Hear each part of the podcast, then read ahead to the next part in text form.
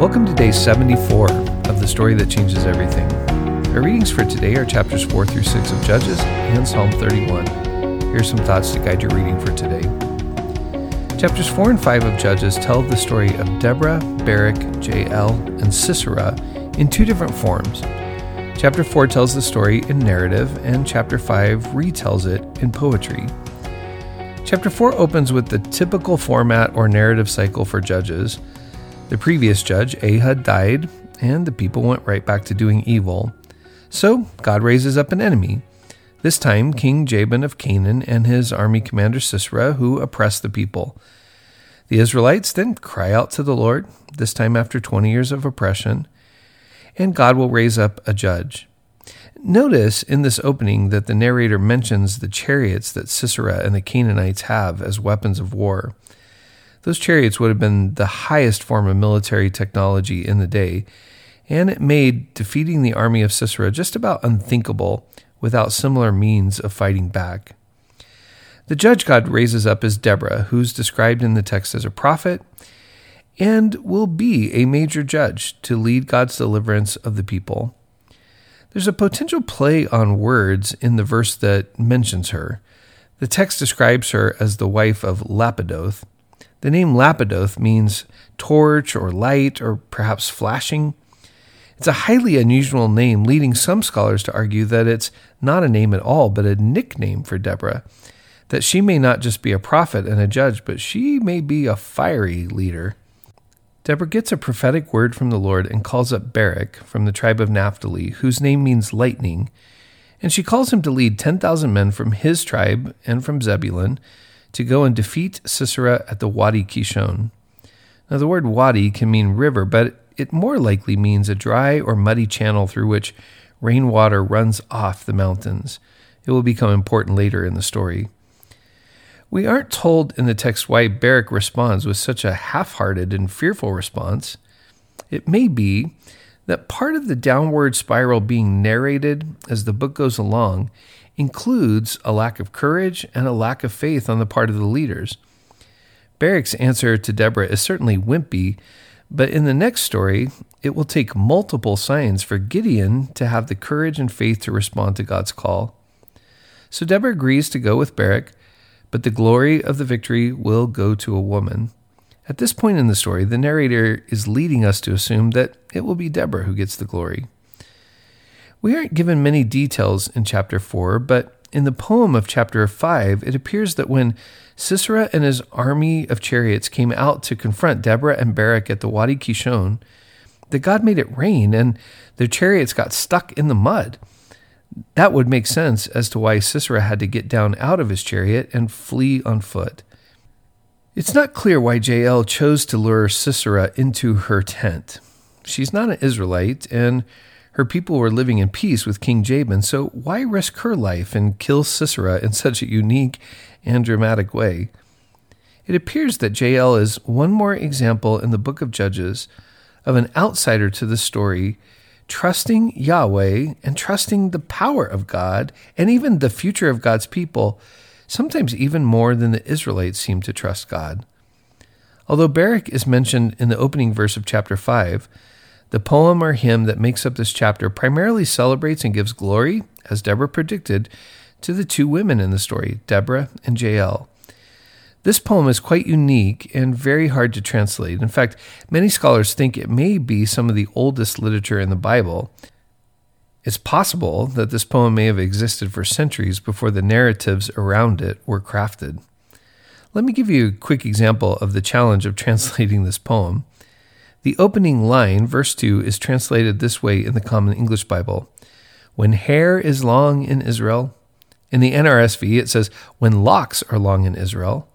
But here's how the NIV translates it When the princes in Israel take the lead. And similarly, the New American Standard translates it for the leaders leading in Israel. Although the, in the NASB, they give you a footnote that says, or it could be the hair hanging free. Um, I love what Eugene Peterson does in the message. He expands it and makes it this When they let down their hair in Israel, they let it blow wild in the wind.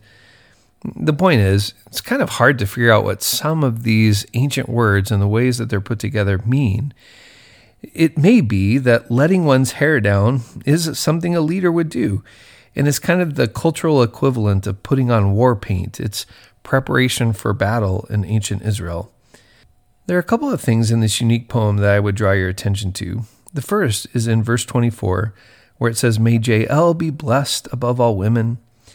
There's a great deal of ancient Christian speculation on this verse because it sounds so much like what's called the Magnificat, the blessing upon Mary in Luke's gospel. The question is Is Jael a kind of precursor to Mary? Is she, like Mary, this unknown woman from the margins who becomes the source of God's victory over evil in the world?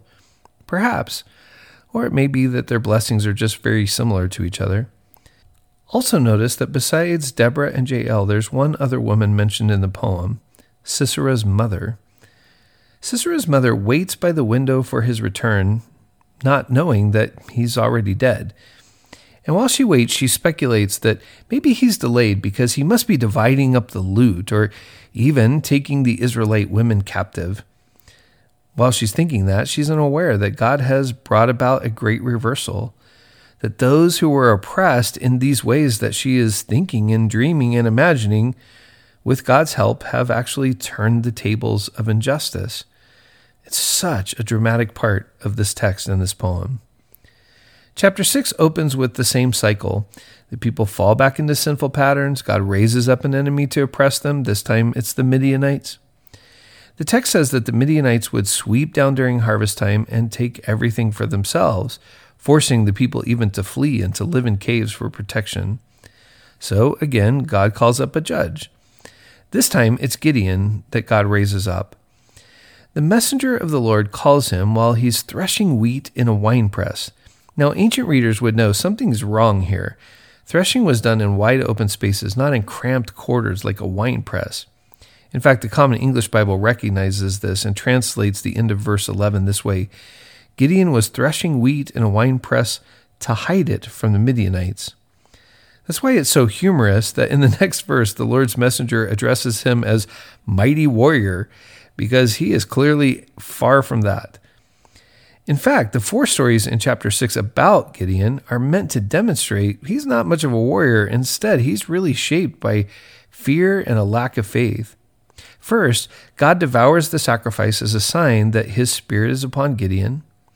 Then, God tells him to tear down the altar to Baal and the Asherah pole, which he does, but he does it in the middle of the night. Even still, God protects him.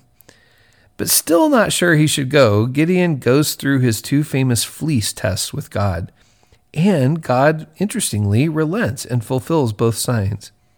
Now, it's important to understand that Gideon's fleece is not meant to be a paradigmatic story for how to test God's will.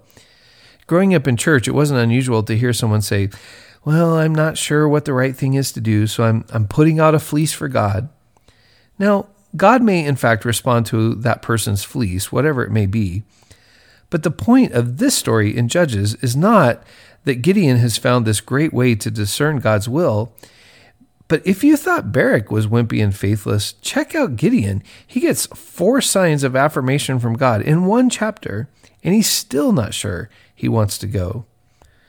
But as we will see in tomorrow's text, perhaps the tests don't just run one direction. Maybe it's not just Gideon who tests God, but maybe God has a test for Gideon also. But that's tomorrow. Our psalm text for today, Psalm 31, is a magnificent poem that celebrates the refuge we find in God.